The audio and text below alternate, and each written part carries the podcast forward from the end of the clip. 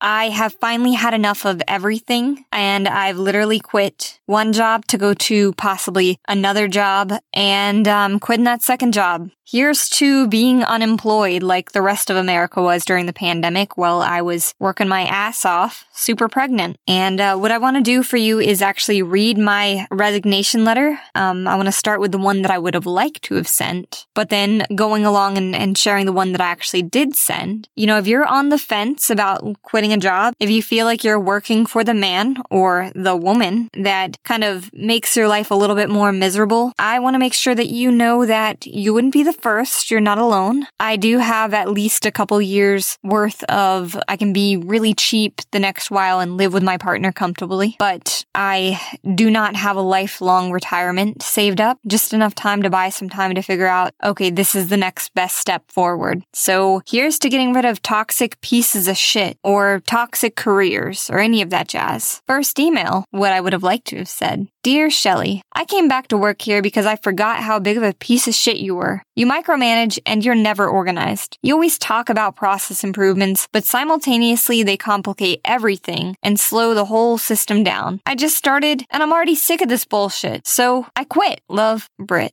But I didn't want to be that brief with her or make her feel sad. When I think about this boss, she works her ass off and she expects everyone around her to kind of uphold those very same standards. Like she practices what she preaches and, you know, I, I really do enjoy her. Anyways, this is what I actually end up sending. Dear Shelly, I realize I've made a mistake rejoining the team. To be honest, I thought working from home would be enough of a perk to look past some of the cons I remember from when I was last working there. While trying to find my direct reports 2021 goals in our network drive, I came across Claire's and Henry's reviews. They were heartbreaking to me. Claire expressed how busy she was and that she was too busy to even write the review. Meanwhile, Henry was given a negative on every metric. I think Henry probably could have been relocated to a different team that he might have thrived on rather than being put into a new role that would ultimately get him fired from. Then Allison sent me a file path to the SOPs to familiarize myself with. One was completely blank, the other had a basic bullet point list with not enough detail to go from. I tried digging around, and I found that a few of the files couldn't even be opened with content enabled without crashing my Excel. Um, this included the payment commitments file that I have to work from a few times after month end. Anyways, Evan said that this was a known issue and to not enable these. There's a distinct fear on the team to make any changes to legacy files or locations because these changes may break dependent macros or systems, none of which are documented. I do not have access to our company email. I just got access to the recons, but I got assigned all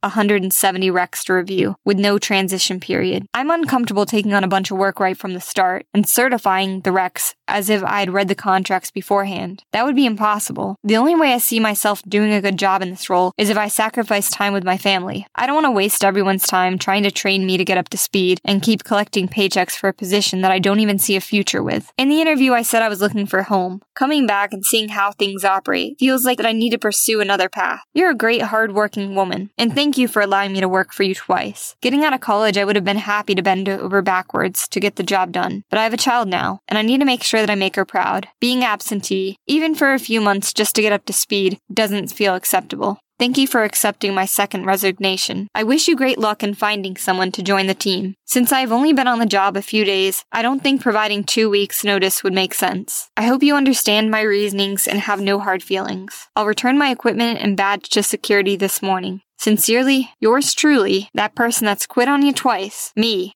Britt Nolan.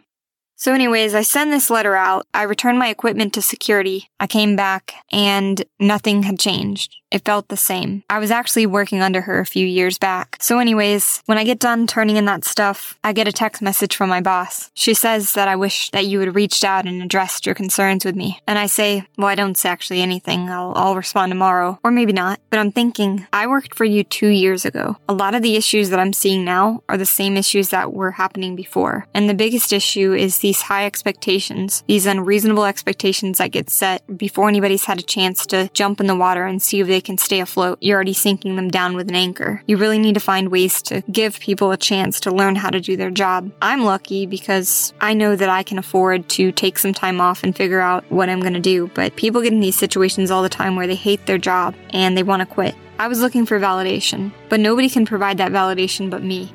I was asking friends, you know, is it okay if I quit? I was asking my parents, is it okay? And nobody wanted to sign off. Oh, yeah, it's going to be okay because, you know, they're not going to pay for my life if I can't afford these things. The only person that really was able to like make any kind of say in that is actually my husband. If you're looking for some kind of validation to quit your job, here it is. It's okay to quit your job, but remember, you're going to have to be the one that saves you. You're going to have to be the one that goes out and explains why you quit. And if a company can't understand that you quit because things sucked at your last job or you needed a mental break, then that's fine. That's just not the kind of company that you want to work for because they're the kind of company that's probably going to put you in that same situation again where you need another break or you don't want to work for them because their expectations are unreasonable. It's okay to just say, fuck this bullshit. I mean, I completely surprised myself today by being that irreliable asshole that just quits. Quits with no notice.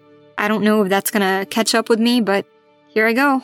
Off into the unknown. Just being Britt the quitter. And that's alright. You know, we'll figure it out next month. Thanks.